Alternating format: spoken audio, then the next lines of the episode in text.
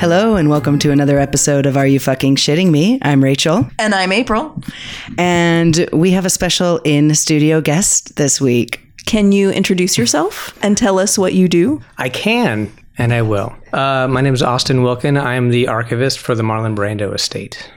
Okay, so what does that mean to be an archivist for the Marlon Brando estate? So, Marlon Brando was an American actor and activist. So, he had a whole bunch of stuff when he died. Short version is he had a whole bunch of stuff. They sold the house he lived in since 1957, I think 56, 57. Being there for so long, he amassed a massive amount of stuff. There's, there's a thought that he knew that he was Marlon Brando and he should save his stuff. By the time he moved there, he had already won his first Oscar and he was at the peak of his Brando-ness, I guess. Um, at, right after he died, his family had a auction at Christie's and they sold a ton of it. Apparently, Johnny Depp bought a lot of it to try and keep it together. They became very good friends in the 90s after the movie Don Juan DeMarco. Yeah, so he had a bunch of stuff. And, you know, I study some library sciences. I don't have a degree in it. Um, I forget there's a term, someone out there knows, I'm sure. An archivist that doesn't have a degree in library science has, they have a slang term for an archivist like that. But my background is in documentary filmmaking and archival heavy documentary filmmaking. So there was a documentary project that was started, and they asked me to come help out on that project. And I built little databases for all of the archival that they were sending. And they said, Hey, we really like what you're doing. Do you want to come database everything? And that was five years ago, and I'm still doing it. That's awesome. And you had something to do with the Marlon Brando documentary that came out a few years ago. Is that right? Yes, Listen to Me, Marlon. That was the project that I was kind of hired on. Not that movie specifically, it was a different project, um, but it was also had to do with his archive and, and what we were lucky enough to do. So Brando had tons and tons of tapes. I think even more than exist because I uh, actually met Johnny Depp once, very briefly, at an event, and I told him what I do. And he said, Oh, that's amazing. You must have found that tape of me and him talking all this shit about this movie we were doing in Ireland. I said, No, I have not found that tape. Where is that tape? So there's tapes out there somewhere. He started recording himself in the 50s. He so he's he had these reel to reel tapes. So there's dozens of reel to reel tapes. It runs the gamut. It's reel to reel to cassette to micro cassette to uh, handheld digital recorders. But the handheld digital recorders all broke. So we only have the tapes. So only the analog stuff survived. Wow. Yeah. So, how much of it have you gone through? Well, we digitized all of the tapes in order to make the documentary. So the documentary is Marlon Brando narrating his own life story. So Stevan Riley was the director, and he it, he's the director and the editor and the co-writer, and he really sunk into the whole thing. He went and interviewed everyone in Brando's life that's still alive, got a really good sense of him, and was able to make sense of all this, and did an amazing job doing it. So they say about 300 hours. So I'm the guy who digitized all 300 hours of that audio. Damn. When you say that Marlon Brando narrates the, his own story in this, is it from the footage then that you digitized? the Yeah. Footage, the, vi- all the audio. audio? Yeah, they found some other. Uh, they found some other sources. I would say ninety nine percent of it was from us, and then there's some other sources. The core of it was when he wrote his autobiography. The process by which was to record conversations with his co-writer, and then the co-writer would take the transcripts, write it up in first person. Brando would edit it, and they would just go back and forth. But they recorded all those conversations. That's incredible. So fortunate. yeah, very fortunate. yes. Wow. Yeah. He must have foreseen that something like this would happen. What's really interesting, and some of it's in the documentary, where there's a lot of myth busting about Brando that I still want to do. You know, one of the things is that he showed up to Apocalypse Now overweight and underprepared. I'm not going to say he wasn't overweight. He was not as big as you remember if you watch it again, and you know, and he they use it and they shoot him beautifully. But he was completely prepared. Not only was he familiar with the book, but there's there's tapes and tapes of him practicing dialogue. There's tapes of him researching. Kurtz was based on a real guy that I guess then lived in Maine or something. So there's this two hour conversation of him talking to a journalist who knew this guy who was in Vietnam. And together they sort of fleshed out all of Kurtz's backstory. So he he was really prepared. And so that's one myth that's busted. Do we know where that myth originated? Francis Ford Coppola because Brand because he never paid Brando, so Brando sued him, And I think the myth, I could be wrong, but I, I think the myth originated in the lawsuit where Coppola was saying that Brando cost all these overruns because he stopped down production so they could go discuss the character. And I just think what happened was Coppola was shooting for maybe like 16 months or something before Brando showed up. So he was going through all of this stuff before Brando gets there. Then Brando shows up with all of these ideas, creative ideas, and he's like, no, let's just shoot the movie. We just need to shoot it and go home. And Brando brings all of this new stuff and he won't let it go. He won't shoot something less than his what he wants. So his so him and Coppola go off and figure out how to do it. But it cost all these overruns. So then, if I remember correctly, Brando sues Coppola. His his defense is that Brando cost all these overruns. So this whole idea that, and I think how it came to and this is this is the the main thing. So that's my theory. But the main thing is it's in the documentary Hearts of Darkness that Coppola's wife made, where Brando's the bad guy. So it becomes a bit of he said he said. Yeah. Oh, that's unfortunate. But he is definitely prepared. There's proof in the tapes. Are there any other myths? People like to villainize Brando. It's a really interesting thing that's happening now is that millennials didn't experience the 90s Brando because Brando was just torn apart in the press all through the 90s. And they didn't experience that. So they're rediscovering young Brando and they don't have this negative connotation that we all grew up with or, you know, knew from, you know, from Apocalypse Now on you know, actually, I think we started with the Sacheen Littlefeather in the 73 Academy Awards. People always say he sent Sacheen Littlefeather to accept his award, but he didn't. He sent her to decline the award. He is one of two people to ever decline an Academy Award. The other was George C. Scott. If you watch the video, uh, Roger Moore hands her the award and she puts up her hand and declines it. Yeah. Says that she's declining it on behalf of Marlon Brando for the treatment of the American Indian. You described Brando as an activist. Can you talk about his activism a little bit? Well, piggybacking on that, so I wasn't a big Brando fan necessarily going into that. I'd only seen, you know, the five or so movies that everyone sort of has seen. Mm-hmm. And, you know, I understood that everyone said he's the king of actors or whatever. But what I discovered by going through all of this material, because the boxes were just stuff. There's just tons of stuff. A lot of it was trash, and we had to separate out the trash and figure out all these things. There's all these amazing correspondences and and you know scripts and script notes that that he had. Um, but one thing that people don't talk about with the Sacheen Littlefeather thing is a couple years later, maybe a year later, it could have even been that year, 73, 73, 74, Brando was in South Dakota with the Lakota Native Americans standing with them um, in solidarity against the FBI who was trying to take their land. And he didn't advertise it. He was just there with his friends. The only reason I know about this is because there's a tape um, from a Minnesota public radio station because there was a shootout between the FBI and uh, there are many, and I, I, don't think this is one of the more famous ones. So there's the shootout, and Brando was shot at by the FBI.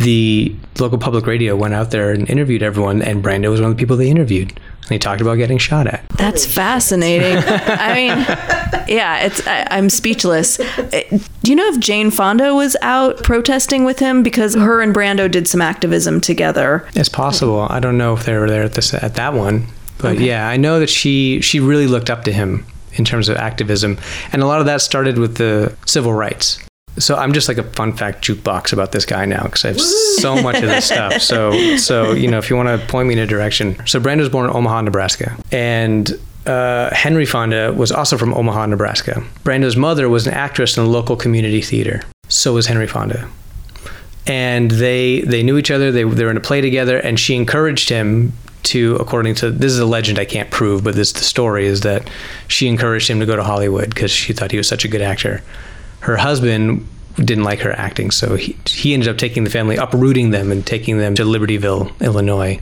where she just became a broken alcoholic. It's really those sad. were his, bad times for women. His childhood is really, really sad.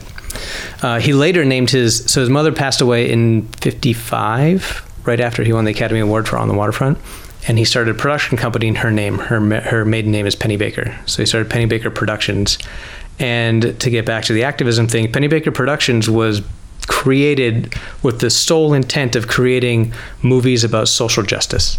How long did Pennebaker Productions run for? Until 1966. And do we know any of the movies that it produced, or A few. Um, the problem, one of the problems was he was a, such a huge movie star at that point. No one cared about him making these movies.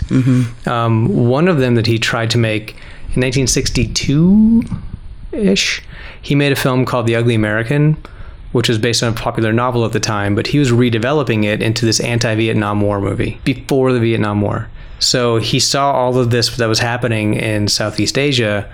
And so the movie takes place in, it's in a fictional country, but it's Vietnam.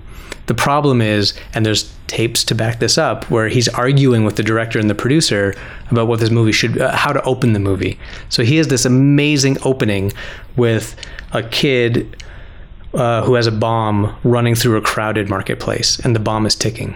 And so there's all this tension. We don't know what's going to happen, and maybe maybe people are chasing the kid. I forget, but you know this whole idea, and he just you know goes on and on, is describing what happens, and then you know, and then at some point the bomb goes off, and that bomb is the inciting incident that kicks off the movie. And but the director is arguing for no, no, no. We need these long, sweeping shots of the road because the whole movie is about the West coming in to build this road, these modern roads for this new country. So we need this, this these long shots. We'll have our, our title sequence over these long shots. And uh, and Brando said something he said frequently at the time was, "No, you need to stop people. You need to stop the motion of the popcorn to the mouth." That was his goal, is to get people really interested. So basically, what it is is it's the tension between old Hollywood and new Hollywood, mm-hmm. but in 1961, he's trying to evolve the medium. Here's another fun fact: Marlon Brando never had a studio contract. So his first film was 1950. It was, is a one-picture deal for a film called The Men, made by Stanley Kramer, who was his idol in social justice movies. Stanley Kramer went on to do um, Judgment at Nuremberg and and The Wild One. So yeah, so he actually took some guys from Stanley Kramer's crew to help build Pennebaker, and make Pennebaker movies. But uh, so he signed a one picture deal. Um, his next picture was Streetcar Named Desire, also one picture deal, because he didn't want to commit to acting. He didn't want to commit to Hollywood because he was more interested in these other things that were happening in the world. Back to uh, activism, he worked, started working with the UN in '56, I think. He was a goodwill ambassador for the UN. He toured the world talking about all the good things the UN was doing, thinking the UN was the greatest hope for world peace at the time. And then he started, he was always interested in civil rights, and he got really interested in the 50s. He became friends with James Baldwin back in the 40s in Manhattan. They became, they met at a cafeteria or some random place. But this was a time when 40s New York, you know, he became friends with Quincy Jones, he became friends with James Baldwin, Norman Mailer. Like all these people were just around Harry Belafonte, Ruby Dee, and Ozzie Harris, uh, Ossie Davis rather. So he would go up to Harlem to the jazz clubs in Harlem all the time. He loved it. So he became really interested in in civil rights. There's a lot of telegrams and correspondence with A. Philip Randolph and uh, Martin Luther King. He was at the march in '63. He did a lot of marches here. And another thing that's interesting and disturbing is the hate mail that we have in the archive that he received for doing all of this. Yeah, I was wondering, did the FBI ever open a file on him? Oh yeah, we don't have a copy of it, but there's a great biography that I recommend. It's it, there's a lot of biographies, and they have the pluses and minuses, and some of them are just trash. They're just absolute rumor and gossip and trash. Uh, unfortunately, those are the ones people seem to read more than others. But a couple years ago, a woman named Susan Mizruchi came to the archive, and uh, she's the only biographer so far who's had access to the archive and put together this great book called Brando's Smile. It's a thorough read on on who he was and the ideas. She tracked down her angle was going to all of his books. He's an avid reader and he annotated a lot of his books. And they all sold at the Christie's auction in 2005. So she tracked him down. There's only a few buyers who bought in bulk, luckily. And she tracked him down and was able to go through all the books and read all the annotations and, and build this more philosophical and well read version of this guy that people just think of as an, as an actor. He was also an environmentalist, right? Very much so. Um, Can you talk a little about his environmentalism? yeah, he. This, so this is something I've been trying to research more because, like I said, I've been doing this five years and it's still, you know, it, it's a big job to sort because it's almost all paperwork now. So getting all the audio video stuff together was the first step. And we made the documentary. Now going through the paperwork is a lot heavier because there's a lot. There's just a lot of paper. But yeah, so a lot of it. So he was obsessed with evolving ideas. He was big into new ideas. He was big into to renewable energies, and a lot of that came when he bought the island in Tahiti, Tetiaroa. When did he buy this island and who was living on it and why So- did he buy this? Yeah, so it's pretty fascinating. So this is what I've been trying to do more research on. So I don't know all of the details, but here's the best that I can surmise. So it's it's technically a coral atoll. Um, it is, I think, seven motus around a coral. It only sits about three feet above sea, sea level. He was obsessed with Tahiti. One story is that he would be in trouble. He got in trouble a lot in school. He got kicked out of military school in high school. Um, so as he was getting in trouble, he'd be sent to detention, and there he would read um, National Geographic. Once he was able to get out of the country, he traveled constantly, but he always wanted to go to Tahiti. And he was offered two movies in the late 50s. One was Lawrence of Arabia, and the other was Mutiny on the Bounty. Mutiny on the Bounty was shooting in Tahiti, and he always wanted to go. That's where he went. He loved Tahiti. He loved Tahitian people, um, and he, while he was shooting there, someone took him to this small atoll, which is I think 33 miles or so north of Papeete, which is the main island of Tahiti, and. Uh, there's a woman, an elderly woman, elderly blind American woman living there, who knew who he was from shortwave radio, um, which must have been very surreal. Because one thing he liked about traveling is that people don't know who he is. Um, so yeah, so so this woman knows who he is. Um, her she inherited. I'm going to just use island for short, as everyone does, but it's technically not an island. Um, uh, her name was Mrs. Duran. I can't remember her first name. Her father was a dentist, and he got the island when the king, the then king of Tahiti, bequeathed the island to this American dentist. Why? I don't know. So Mr. Duran uh, then willed it to his daughter, and she lived there with um, a, a bunch, of, like I think forty cats and dogs, and so he and they just hit it off, you know, because he's that guy was charming to no end. I don't know how it comes up, but he wants to buy the island, or she wants to give it to him. Is this a this isn't like a leisure island for him, is it, or is it like Oh yeah, there's nothing there. so When he, he, buys just it, there's, there's a shack that she lives in. That's about it. did he go there just to hang out, or is there anything? It had two, I think, two main functions for him. Mm-hmm. One was just to get away from everything and relax, and it's just so beautiful. He, he said when he looked at the lagoon, the quote is, "I didn't, re- I didn't think there were so many shades of blue or something." Mm. He just loved it there. That's lovely. It was super peaceful. He tells this beautiful story where the first night after he buys it, he goes to the island and he just lays on the beach and uses a coconut for a pillow and just falls asleep under the stars. There's no air pollution, there's no nothing. It's just pure. So he starts wanting to use it as a base back to the environmentalism. You know, it's this pristine scenario, right? So to start using it to test different technologies to use solar power. There's a bunch of other things, and I can't remember off the top of my head what they were. Do you guys know the Whole Earth catalog?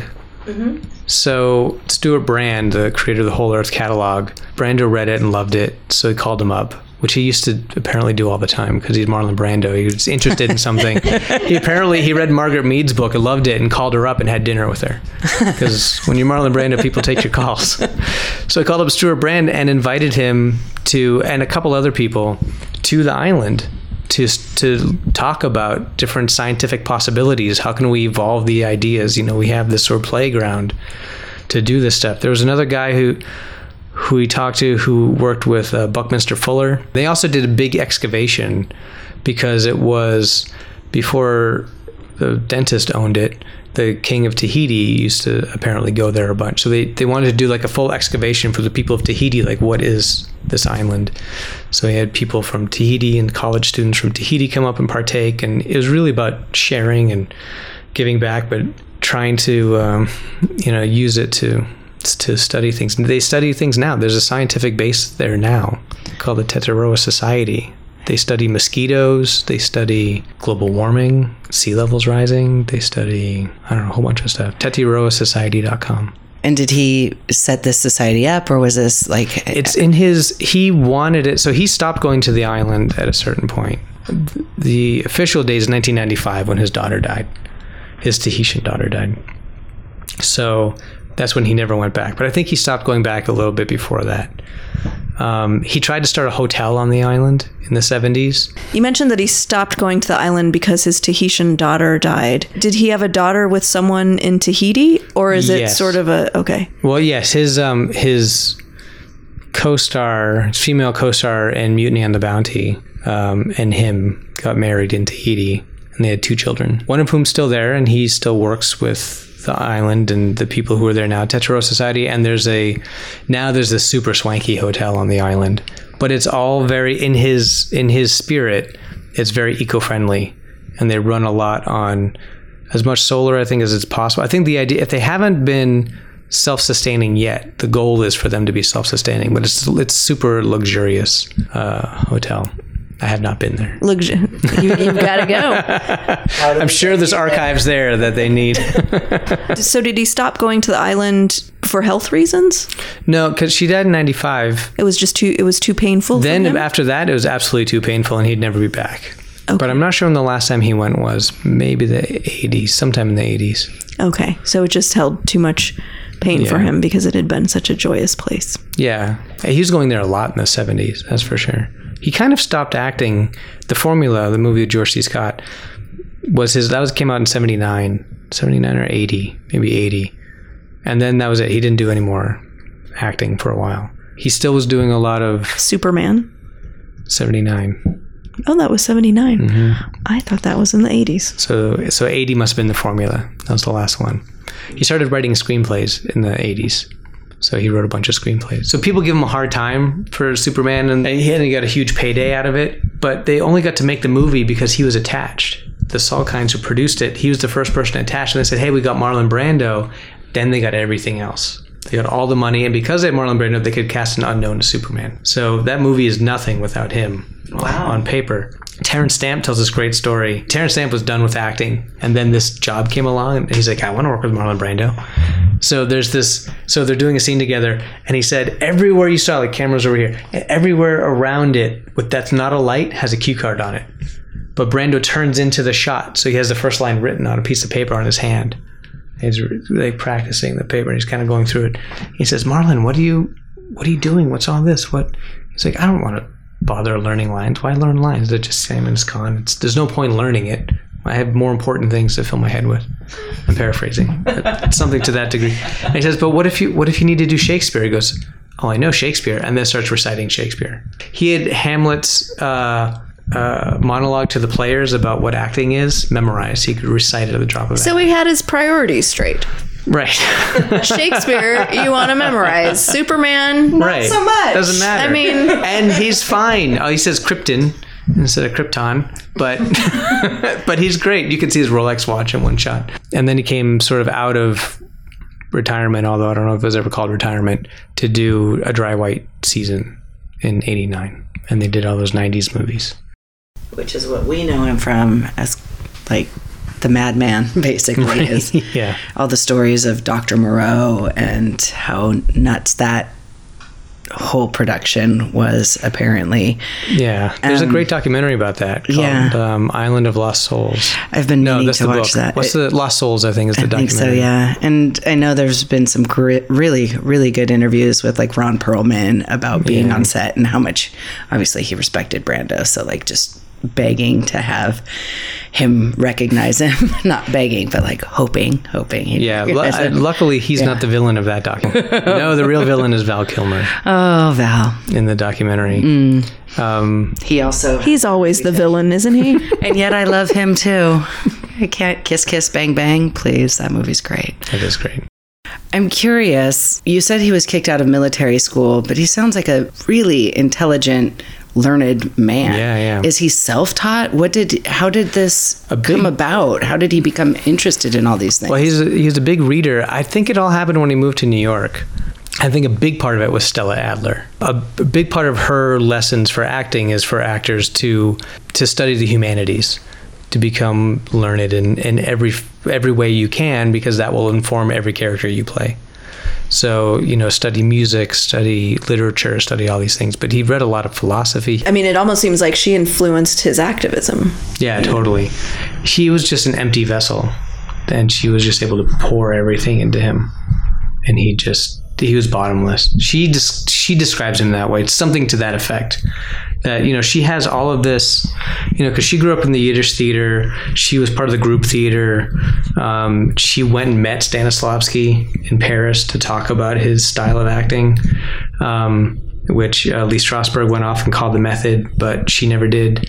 And then he just shows up in her life, and and she's like, oh my, like he's I could just put everything into him, and he just became that person. and then also probably the growing up in a family that was so he was broken. super damaged. Yeah, he was uh, super like, super damaged. Anthony Quinn said, "I would love to have his talent, but I'd hate to have to go through what he did to get it." Did he have brothers and sisters? He had two older sisters, and one of them was moved, would- came to New York. I think they both lived in New York at the time, and he was just following them. He was just bumming around. He had no, Oh, he didn't Goal. even really want to be an actor? no, it's just something to do. He wanted to be a drummer. A jazz drummer? hmm That's why he went to Harlem.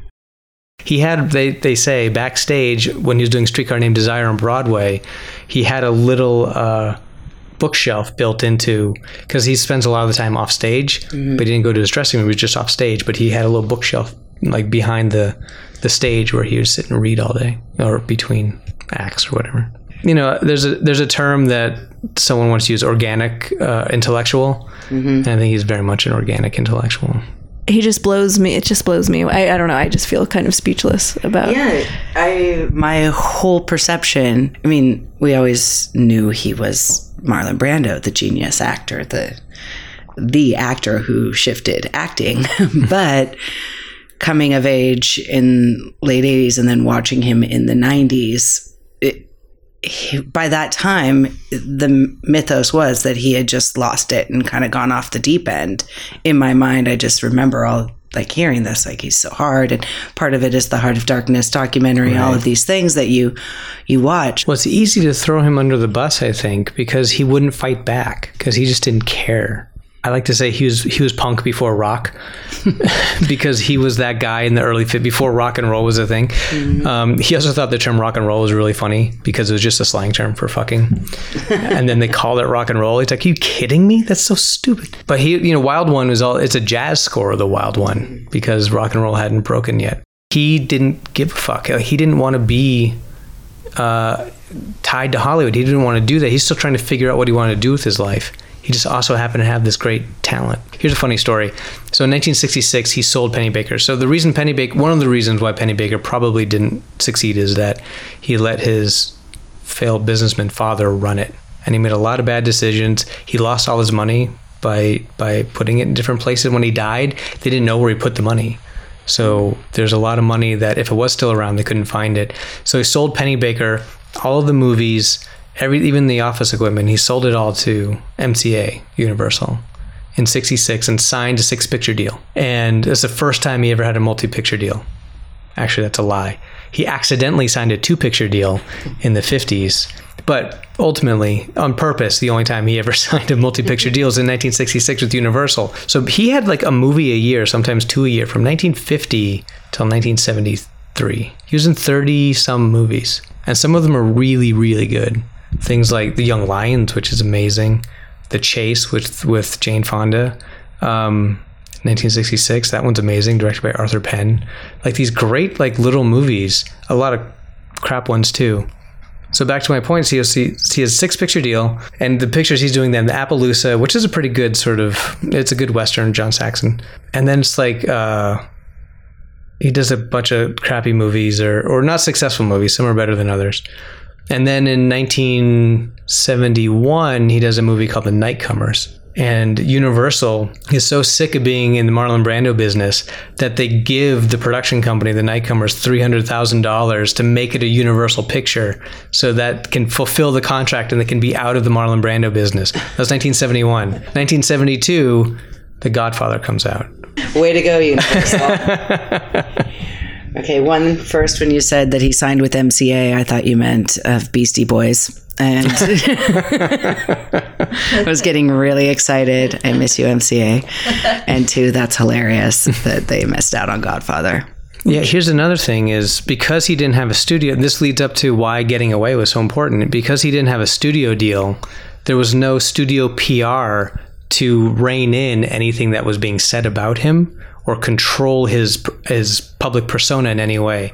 So 1950 does The Men. No one really. I don't know if anyone noticed. It's a very good film. He's really powerful. He you can still see him learning the theater versus screen acting. And then his second film, 1951, is uh, Streetcar Named Desire, and he gets nominated for an Academy Award. And he gets nominated every year until he wins with Waterfront. He doesn't win for Streetcar. He doesn't win for Viva Zapata. He doesn't win for Julius Caesar. Julius Caesar and the and uh, the Wild One come out in the same year, 1953. Really? Yeah. I'm amazed at how well his career did being outside the studio system, though. Yeah. That's really unheard of if they're not pushing you, if they're not. It was interesting. That time. Especially during that time. Yeah, at that time specifically. So as a result, the PR wasn't reining anyone in either. So so once he streetcar comes out, he just explodes. So they get to write whatever they want.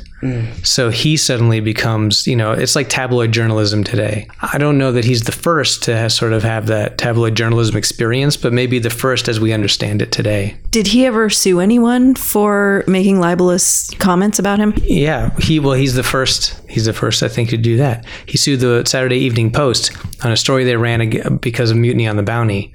But that's again, he didn't push back on anything ever. So people just wrote whatever they wanted, and he never pushed back because he didn't care. Because he was always one picture away from quitting anyway. But um, perhaps. But but um, but the Mutiny on the Bounty thing was huge. So Mutiny on the Bounty, the script was never completed, and we have boxes of scripts, you know, and all of the rewrites and everything. So the, the script was never. They fired the director at some point and replaced the director. It was just a disaster of a production. So and it cost a fortune, and then it didn't do well. But this was also very interestingly the turning point of the studio system. This was 60 early 60s. I always forget the I always get the early 60s confused. I think everyone does.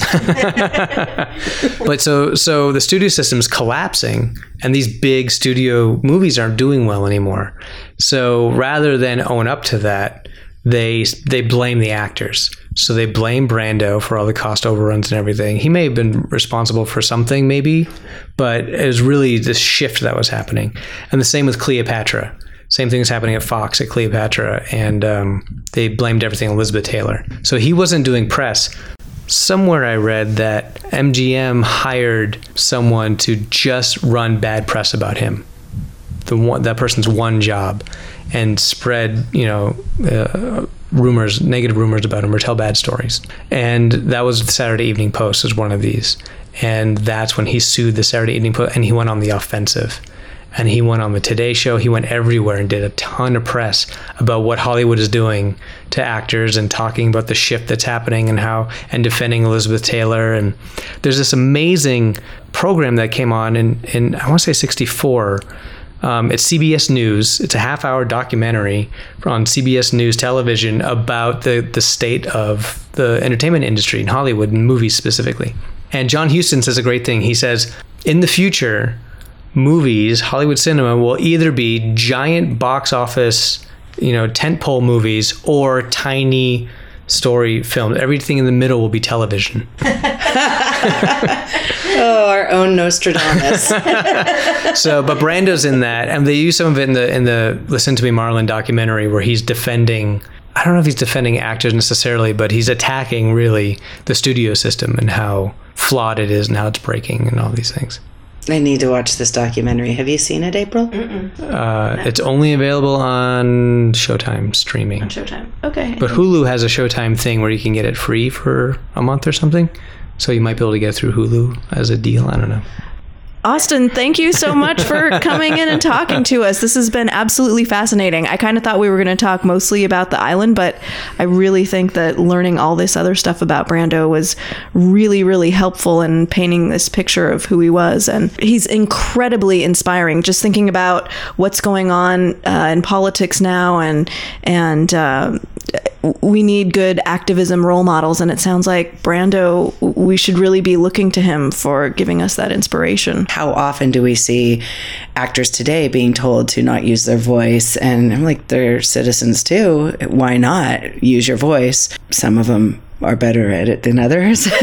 well, he did that thing that George Clooney is actually becoming very good at doing too, which is, you know, if you're going to put a spotlight on me, then I'm going to take that spotlight where you don't want to look. Thank you so much. Thanks for joining us. Yeah, it's my pleasure. Thank you. and thank you all for joining us as well. Uh, we really appreciate you taking the time to to download us and and have a listen. And all of the feedback is amazing. You can always give us a rating on iTunes. Or you can post some ideas, post your thoughts, post your comments, your questions on our Facebook page. Uh, you can reach out to us on Twitter or Instagram. Uh, until next week, I'm Rachel. and I'm April. Bye.